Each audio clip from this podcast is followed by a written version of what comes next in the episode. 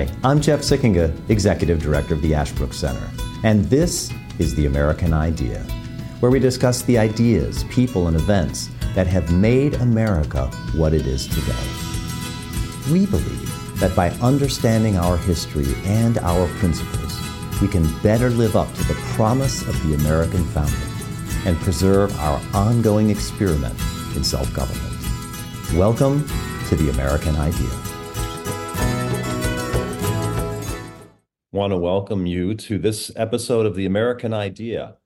Today, we're going to be talking about uh, an important, uh, if understudied, uh, legal doctrine and legal conversations that's happening now around the country with renewed interest and renewed importance. And we're talking about the Chevron uh, doctrine, as it's been called, and its importance for thinking about the United States Supreme Court, the administrative state, and the rule of law in the United States. Today, we're joined for that conversation by Mark Chenoweth. Mark is president and chief legal officer for the New Civil Liberties Alliance, uh, which is a very active organization engaged in litigation. Um, and Mark will be able to tell us a little bit more about the organization and their litigation uh, as we go through the conversation today. He is a graduate of Yale and of the University of Chicago Law School and was also a law clerk on the Sixth Circuit Court, uh, which used to be, I think, led by our old friend Alice Batchelder. Uh, who has been well connected and, and, a great friend to the Ashbrook Center. So, Mark, if we're not direct friends, we're at least indirect friends. And thank you for taking the time to join us today. I'm glad to be with you. Uh, uh, it was a privilege to sit. Uh, I clerked for Judge Boggs on the Sixth Circuit. We sat with Judge Batchelder at least once that I recall, and uh, it was a pleasure to do so. And uh, spent spent many uh, uh, many weeks in in Cincinnati during the course of my uh, year clerking on the Sixth, Circuit. So I have fond memories of that. Tell us. Um, I think a lot of our listeners, as you know, are are deeply in, concerned with U.S. history, the United States Constitution they know something, of course, about the Supreme Court and even some legal doctrine we're hearing a little bit more about this thing, so-called Chevron, out in the media today. But take us back. What are people talking about when they talk about the Chevron doctrine, and why is it important for us to understand? Sure. So the Chevron doctrine goes back to a U.S. Supreme Court case, uh, Chevron uh, the Natural Resources Defense Council, which was decided by the court in 1984. Uh, it was decided by six justices. There were two justices sick that day. If I remember correctly, it was Chief Justice, or no, not Chief, then Justice Rehnquist and Justice Marshall uh, were sick. And then there was one other justice uh, who was recused uh, from the case. And I can't remember offhand uh, who that was. It might have been uh, Sandra Day O'Connor. And so there were only six justices, which is the bare minimum allowed to hear a case. And so you might think that they would have shied away from, uh, uh, you know, doing something as as significant uh, as this case became.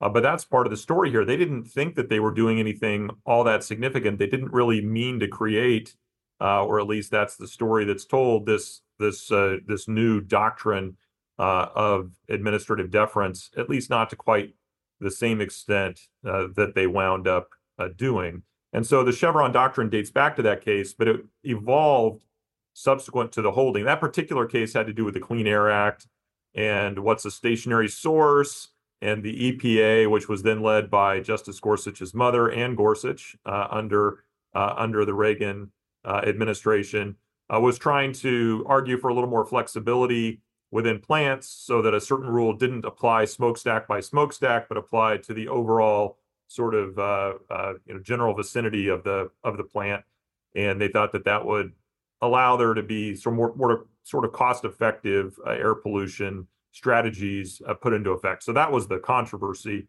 that was at issue in the case. Uh, but the particular holding that came out of it, aside from sort of the Clean Air Act holding, but this doctrine that that came out is this idea where uh, courts are told in these uh, administrative cases, these cases about uh, federal regulations, uh, to first use all of the sort of statutory tools that you would you would use in any other case to try to figure out the meaning of the statute and and, how it would apply to the situation.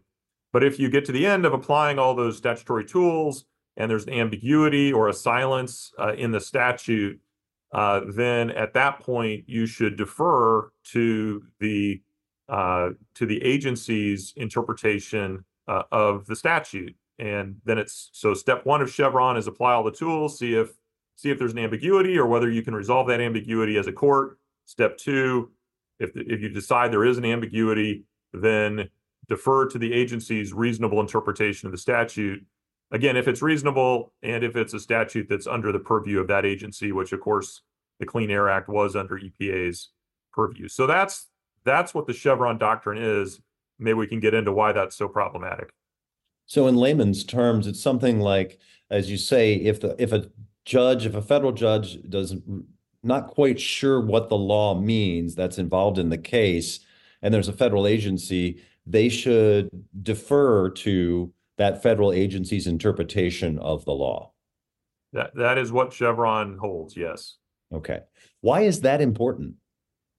So it affects every single administrative law case uh, out there, and uh, as one measure of uh, of the importance of this case, it's apparently either, depending on who you talk to, the number one or number two most cited Supreme Court case ever uh, in the lower court. Wow, ever, ever. So it's it's either Marbury versus Madison or Chevron. Those are the two cases that are the most widely cited, and uh, uh, and and so that's the, the, just the scope of it. This isn't limited to EPA cases or Clean Air Act cases. This affects every single case that involves a federal agency, uh, or even a case that involves a federal regulation. It wouldn't necessarily have to have a federal agency on one side of the case. Uh, but whether you're suing the federal agency or the federal agency is suing you, the the vast majority of the time, the Chevron doctrine will come into play. Uh, and it's the it's the sort of standard go-to uh, rubric that a court will apply in deciding these administrative uh, cases. And the problem for the average litigant is it really puts a thumb on the scale for uh, for the government to prevail uh, in these cases. And so there's uh, there's academics have looked at this and there's statistics that um, that about 70% of the time courts get to step two of the Chevron analysis. And then once they get to step two, the government wins about 90% of the time. And so just this doctrine alone really, you can just see how that tilts the whole playing field in favor of a federal agency in all of this litigation. And that's one of the things that, that we uh, pointed out to the court and that we object to. And tell us a little bit more about how the Chevron defense has actually been used. What kind of federal regulations and bureaucratic uh, actions have been upheld because of the Chevron defense? Well, gosh, everything everything under the moon that you can imagine. But the the particular um, uh, the particular case that we were uh, that we had in front of the Supreme Court was uh, involved the national, and this will just give you a sense of you know, some uh, an agency as large as the EPA, and then our case involved a much smaller agency, the National Oceanic and Atmospheric Administration (NOAA), uh, and the National Marine Fisheries Service uh, underneath uh, NOAA, and they had a, a regulation uh, that that they implemented that tried to well, first of all, there's something that Congress passed called the Magnuson Stevens Act back in the, in the 1970s. That statute governs different rules of fishing uh, in the waters off of the coast of the United States, including in the North Atlantic, uh, where our clients uh, fish for herring.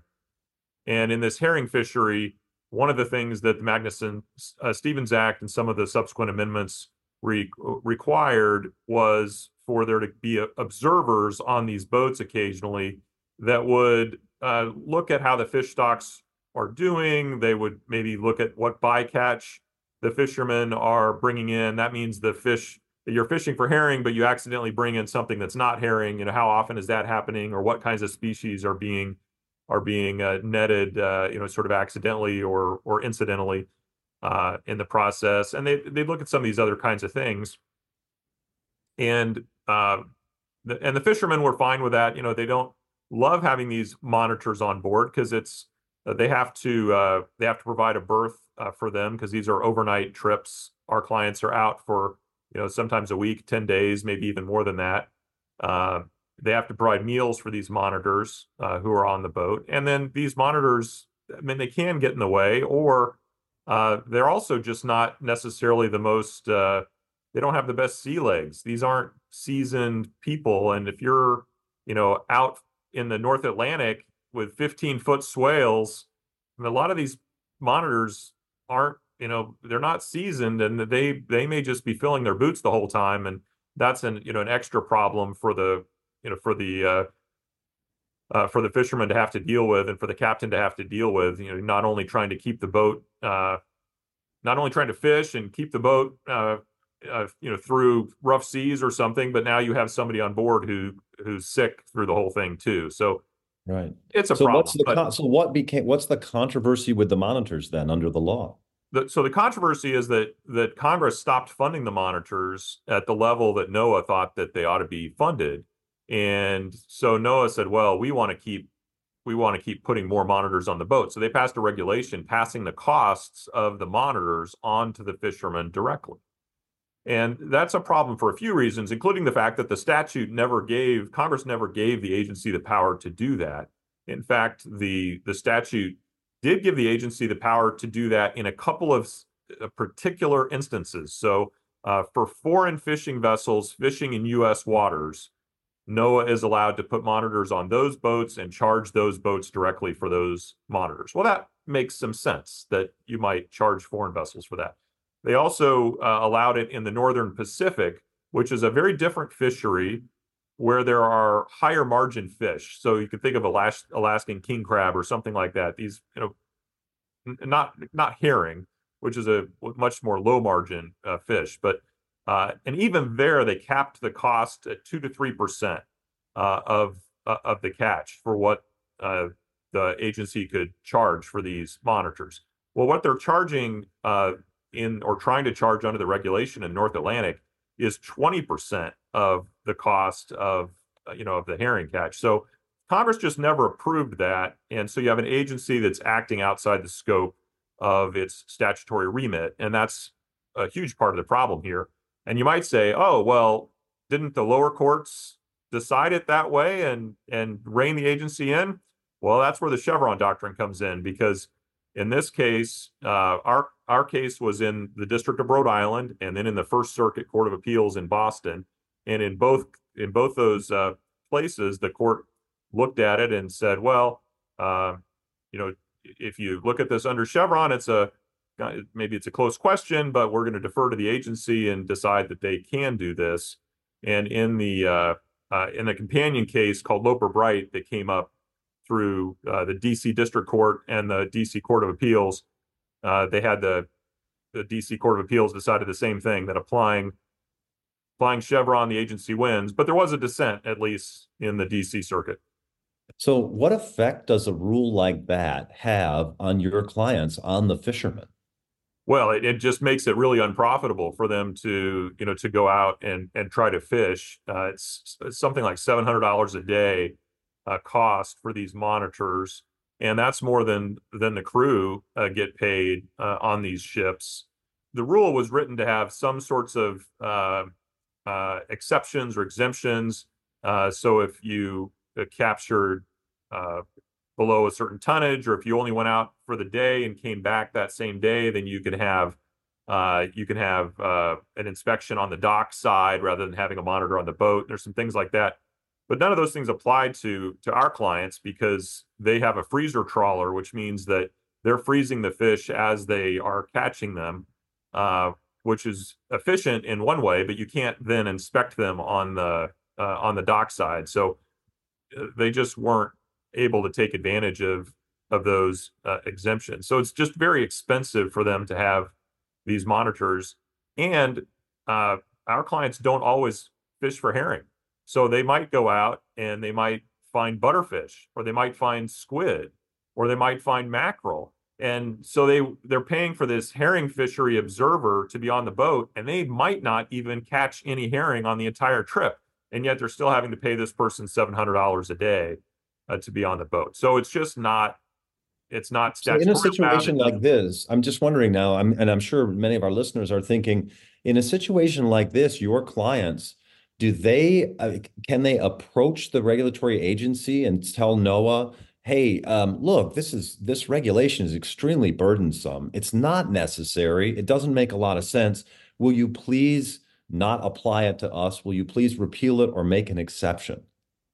Right. And so uh, this regulation was issued at the end of that entire process. So our uh, uh, the uh, Megan Lapp is the name of uh, of the of the woman who works for our client Seafreeze who attended all of these regulatory hearings. And uh, you can listen to her uh, talk about it. There's a video on our website where she talks about it a little bit. She's given some uh, some um, uh, some interviews this month as well, talking about how she went to every single one of these meetings that was held, every one of these uh, opportunities to weigh in on on uh, how to construct the regulation or what problems there were with the regulation, and she explained all of this to all the regulators every chance she got, and they basically just ignored her and and went ahead with the regulation uh, that they wanted uh, to do anyway. And that's another problem, Jeff, with Chevron is because the agencies know that they're going to get deference in court, and because they know that, they don't have very much incentive to do something that is closer in line with what the statute allows. As as uh, you know, uh, the attorney who argued this case for us in the Supreme Court a guy named Roman Martinez, who's a partner at, at Latham and Watkins uh, here in DC, did a fantastic job. Uh, Roman used to be in the Solicitor General's office at the Department of Justice, and he told us that his experience when he was in the government dealing with these agencies is they don't look at the statute and say, what does the statute allow us to do, or how, can we best comply with the statute? Instead, they look at the statute and they say, how far can we push this and still get Chevron deference to how we want to do things? So it just really, you know, it, it creates these you could call them degrees of freedom for the agency, but that's degrees of of unfreedom for you and me, or you know, degrees of cutting back on liberty for you and me that Congress never approved. Before we continue with our conversation, I'd like to take a moment and ask you to learn a little more about the Ashbrook Center and how you can help us continue our work with teachers, students, and citizens. I'm Chad Kiefer, Director of Philanthropy and Strategic Partnerships here at Ashbrook. At its heart, America's story is about the lives of patriots who have given their last full measure of devotion to preserve and protect what it means to be an American. But the tragic truth is that the American story is being rewritten as one of oppression and despair. Back in 1776, the founders took a chance when they created a new government built on principles of liberty. They took a chance on America. Now I'm challenging you to do the same. Your gift to Ashbrook today reaches students, teachers, and citizens across the country, helping them to understand why America is worthy of their devotion. With so many forces eroding our history and taking away from our principles, isn't it time we give America a chance? Your investment is encouraged now more than ever. Please visit us today at ashbrook.org backslash support.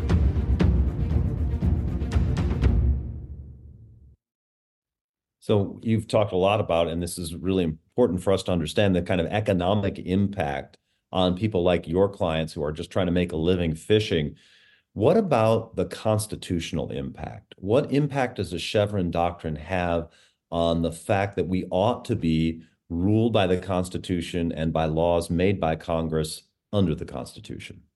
So, fantastic question, Jeff. And maybe we should have even started there because uh, that, you know, that's certainly why the New Civil Liberties Alliance uh, took a particular interest in this case. Uh, we were founded by Professor Philip Hamburger, who is a constitutional law professor at Columbia Law School in New York, and uh, you know he uh, wrote an article about Chevron bias back in in 2016. It's in the George Washington Law Review. If anybody uh, wants to go look that up online, and you know the the particular arguments that that Philip makes against uh, Chevron deference are ones that had not really been made very much before uh, his article uh, came down. And, and, he makes two main constitutional arguments.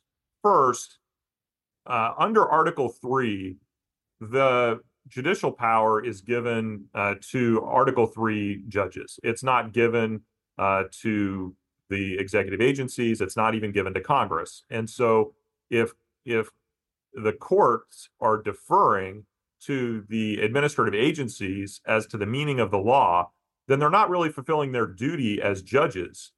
Uh, there's the Constitution goes to a lot of trouble to protect the independence of the judiciary. I mean, everyone thinks of life tenure and not being able to reduce the salary of judges, but there are a lot of other things in there too. I mean, no religious tests. You can't serve in Congress and be a federal judge at the same time. You can't serve in the Electoral College and be a judge at the same time. There's all these things that are done to ensure the the the independence of judges. And when they turn around then and instead look for the meaning of the law from someone in the executive branch, well, they're looking for someone who isn't protected and doesn't have independence. And in fact, in a sense, you're allowing the agency to be a judge in its own case, which is an ancient principle of justice that you never let someone be a judge in their own case.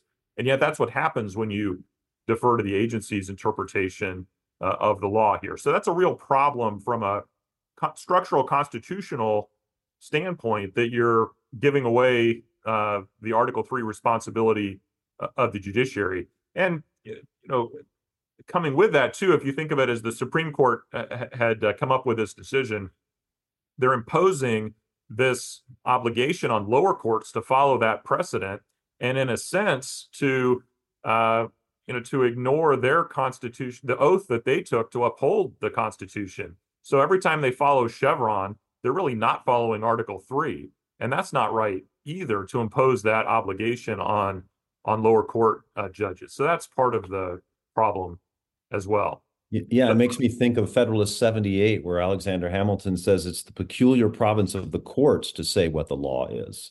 Mm-hmm. And he contrasts, he seems to contrast that with the legislature and with the executive branch. And we talked about Marbury versus Madison uh, before. One of the holdings of Marbury versus Madison is that it's the it's the obligation of the courts to say what the law is, and so that's a uh, that's definitely a long-standing uh, original understanding of the meaning of of Article Three. So one of the constitutional challenges, as you're saying, then, is that it has really undermined the power of the of the federal judiciary to its ability to exercise its judicial powers as originally understood uh, in the Constitution. Are there other corrosive harmful effects of the Chevron doctrine? Uh, there are. I mean, as you say, it clips the wings of, of the judiciary and it it really prevents them from being able to rein in an administrative agency that has uh, you know that has exceeded its statutory remit. So part of the job of the courts is to make sure that the executive branch is doing what Congress told it to do, right? But if it's deferring to the executive branch, then it's not really making sure that it's doing what Congress told it to do. And there's this uh, they they they refer to it as a as a fiction that there's this fiction that uh, under Chevron that there was a delegation of authority from Congress to the agency, uh, uh particularly when there's an ambiguity that that there is this delegation where there's an ambiguity or silence. There's a delegation to the agency to construe the meaning of the statute. Uh, but that's not really true. First of all, it's hard to see that a silence delegates anything. Uh, and if there's an ambiguity, it's really hard to see that that's a delegation either. So, you know, under Article 1 of the Constitution, uh, all the legislative power is given to Congress, right? Uh, that's Article 1, Section 1, the very start of the Constitution. Right. All le- all legislative power is is given to Congress. So if you start saying, well, wait a minute, uh, we're going to we're not even talking about express delegations, which you know, there's a whole non-delegation doctrine we can get into some other time about how much power Congress can give away, and the answer is not very much. But uh, but certainly, if you're talking about delegations that aren't even express delegations, they are uh, implied or or even silence, and you start reading that as empowering executive agencies, well, then you've you've got another constitutional structural constitutional problem where you've taken Article One power and you've moved it over uh, to Article 2 instead. And if the age, if Article Three judges are deferring to that, then instead of upholding that line between Article One and Article Two, they're actually abetting the leakage of Article One power into Article Two uh, agencies, and that's a real problem with Chevron deference as well. So it sounds to me like you could end up with a situation where you have really a breakdown of checks and balances, particularly on bureaucracies in the executive branch. You said it much more succinctly than I did, Jeff. That's exactly right. Uh, and and of course, constitutionally, that's a tremendous problem when you think about a, a, Republican form of government, where the people are supposed to be re represented or governed by laws created by their own representatives, and have to be and shouldn't those laws be clear in what they tell people they can do and not do? The, the laws should be clear and they should be written by Congress, which are the people who are elected to write the laws and, and which the Constitution empowers uh, to write the laws. And if instead they're allowed to say vague things or their silences for crying out loud are, are construed as somehow empowering agencies to do things, then you're really losing self government. There's not really the ability. I mean, we were talking about Megan going to all of these administrative hearings and so forth. Well, sure, they listened to her, but they didn't really listen to her, right? They didn't actually have to to to do anything. And and they uh, didn't feel they didn't feel the same kind of need to listen to her that an elected representative might feel because they're elected. That's right. If this were a congressman from Rhode Island, I guarantee that they would have listened much closer to to Megan's concerns uh, than this uh, federal official from uh, the national, uh, you know, from the fisheries management uh, agency. Well, you're you, obviously the cases now have gone up. Um, are you hopeful? Is there any reason to believe that the federal courts, including the Supreme Court, are ready to take a second look at the Chevron defense? So we do think that the court, the Supreme Court, is ready to take a second look. For one uh, reason that we think that is the there was more than one question presented to the court uh, in this case, but the only one they granted was the sh should we overturn the Chevron doctrine question. And so that tells you that they're not really looking to nibble uh, here. Uh, if I, I, guess if I keep with my fish metaphors, but you know that I think they are looking to to to to deal with the the big whale. And I um, you know there's there's other sort of issues in play here. And one of them is the Administrative Procedure Act, which was passed in 1946, and it was essentially Congress reacting to a lot of what had happened the previous decade and a half uh, in the construction of the New Deal and all the, the creation of these new federal agencies and a lot of federal power under the Roosevelt administration that uh, hadn't really seen before. And Congress said, "Now wait a minute, we we we want the courts to have uh, a role here." And the Administrative Procedure Act tells the judiciary, as a matter of statute, and we already know this from the Constitution as we were talking about it, but it also says, as a matter of statute, we want the judiciary to have uh, to to give statutes and constitutional provisions the same level of review. Well, we already know that the courts don't defer to federal agencies on constitutional questions. No one disagrees about that. So if they're also not supposed to defer to them on statutory questions, then Congress has already said in this law that they don't want something like the Chevron doctrine. And so we have you know we live in a in a age now where the judiciary for the last couple of decades has become much more textualist. They care a lot more about what the statutes say and more than they did back in 1984 when chevron was passed. And the chevron case itself never talked about the administrative procedure act never came up in the discussion of the case and there's um, you know there's a there's some reasons for that including the fact that the clean air act has its own provision that's a little bit different from the APA. Uh, but at no point has the court ever uh, really dealt with the fact that Chevron does appear to be against the text of the Administrative Procedure Act. So that's another issue that the court spent a lot of time on in oral argument this month, saying how did this happen and why was this never you know, grappled with over the last 40 years? And does the Administrative Procedure Act really mean that we can't, uh, you know, we can't continue to follow uh, Chevron uh, deference. And so that's, you know, that was an important part of the conversation uh, as well. So when you look at the state of the current court, um, are there judges, are there justices who have given indications, obviously, besides the court taking the case itself? Is there any sense that you have that um, there there's a appetite to overturn the entire uh, deference or to reform it in some way? What what what's your sense now that the case is in front of the court? Yeah, well, uh, now that we've had oral argument in front of uh, of the nine justices, we we definitely heard voices from from from three of the nine uh, justices. Uh, I, I, would say Justice Sotomayor, Justice Kagan, and Justice Jackson uh, were uh, more friendly to Chevron deference, looking for ways of sort of either keeping it or they were arguing on stare decisis grounds that that we shouldn't change this precedent. Uh, and at, at you know at most they were saying, well, should we maybe mend it, don't end it? You know, kind of uh, kind of a conversation. Uh, but the other six justices uh, weren't singing from that same songbook, and in fact, uh, Justice uh, Kavanaugh, Justice Thomas, Justice Alito, and Justice Gorsuch were all in more or less signaling the problems with Chevron deference of one kind or another. And Justice Alito wanted to know, well, why did people think this was a good idea in the first place? And he asked both sides, you know, that question and asked actually in both cases, he asked the uh, uh, Roman Martinez in our case and Paul Clements argued on behalf of Loper Bright. He asked Paul as well that question. And so they were explaining kind of what I did that the court has become much more textualist now.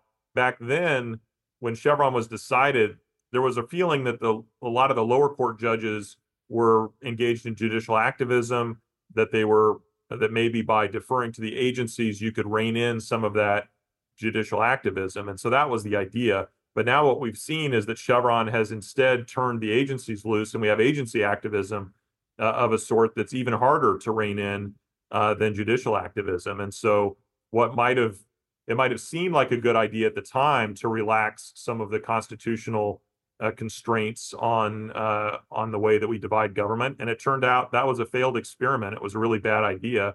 We need to go back to doing things the way the founders set it up. Uh, for your uh, organization, the New Civil Liberties Alliance, obviously this is a very important case that you've been involved in. You have other cases as well as I understand, that you are actively litigating. Um, tell us a little bit more, because of, obviously this is going to be this has the potential to be a landmark decision, as you say. Um, but you you uh, besides this, other cases that your organization takes, and the kind of cases that you look out for.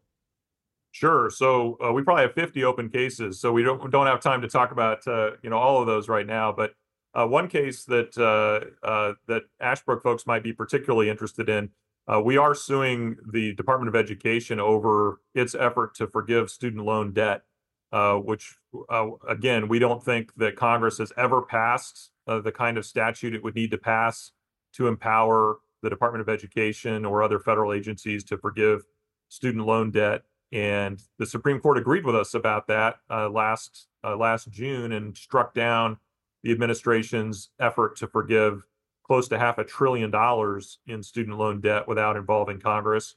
Uh, unfortunately, the administration's reaction to that was to come up with a whole bunch more programs trying to forgive slightly lower amounts of, of debt in similarly unconstitutional ways. And so we have, uh, you know, we're continuing to push back against that and and try to get the courts to rein in uh, that uh, illegality. Something else we're very involved in and that we're going to be in front of the Supreme Court on uh, in March is the social media censorship that we've seen uh, take place, uh, uh particularly under the current administration, although uh, some of what we discussed began uh, earlier than that during the COVID pandemic under the last administration. but we see all these federal agencies that are reaching out to the social media companies and asking them to censor different people's voices maybe because they're saying something that they don't like about COVID, maybe because they're saying something they don't like uh, about President Biden or about the Hunter Biden laptop or about you know other topics. And there seems to be this idea in the federal government right now that they have the the responsibility to police truth on the internet, and that's not ever something that we've entrusted the government uh, to do. The government can can police the line between legal speech and illegal speech, and that's fine. The government can, for example, uh, tell the internet providers to pull down child pornography or something like that. That's illegal. But we've never entrusted the government to police the line between what's true and what's false. And what what defenders of this have said is, well, it's not the government that's pulling it down. It's just alerting these private companies to the speech and asking them uh, to pull it down. Well, first of all, the government cannot do indirectly what it's forbidden from doing directly. That's a long-standing principle, and that's exactly what it's trying to do in this censorship situation. The other thing is, it's exerted a lot of pressure on these companies uh, to go along with the government's bidding uh, in in this area. So even if you know, we don't think that it, it takes uh, a coercion standard or a pressure standard to uh, to suppress free speech. The First Amendment talks about abridging free speech, which means reducing or diminishing, and it's unquestionable that the government's conduct here has reduced or diminished speech. It has flagged content to be taken down, which has then been taken down. That definitely abridges speech. Uh, but even if you accepted a, a higher standard, uh, I think you would agree that the government's conduct here has pressured the companies uh, to to do uh, what they've done and silenced many many voices. And by the way, a lot of uh, our clients' speech has been truthful speech. They've said things about COVID, for example. They were saying that uh, you know there is such a thing as natural immunity. If you've recovered from COVID, you have those antibodies you might not need the vaccine or certainly not right away or you uh, or you know that this may have originated from the Wuhan lab which was something the government was suppressing speech on that for a while or one of our clients even Jeff volunteered in the vaccine trials. So this is not someone who's anti-vax. She vac she you know she volunteered to be in the trials and then was injured as a result of getting the vaccine. And this wasn't her diagnosis. This was the NIH, the National Institutes of Health, diagnosed her as being vaccine injured as a result of getting the vaccine during the trials. And so she had set up a support group on the internet to try to help out other people, not to not to be anti-vax, not to spread negative information, certainly not to spread false information, but to share the truthful information about her experience and to reach out and be a support group like a cancer network or something like that to be a support group to other people experiencing what she had experienced and going through uh, the suffering that she was going through. And the government shut that down uh, the it asked facebook and these other groups to take down those those support groups and those uh, that sort of speech so really very pernicious kinds of social media censorship uh, taking place, all in violation of the First Amendment, and we are really fighting hard uh, to stop the government from doing from doing that. Well, we will be fascinated to hear the outcome of that case, and of course, also the case you have with the Supreme Court on the Chevron deference. Uh, Mark Chenoweth, thank you so much for taking the time today to join us on the American Idea. Good to be with you. Thank you, Jeff. Thank you for listening to this episode of The American Idea. If you enjoyed this episode, remember to subscribe at Apple Podcast, Spotify, or wherever you get your podcasts, and leave a five-star review. If you want to learn more or get involved in Ashbrook's vital work, visit our website, ashbrook.org.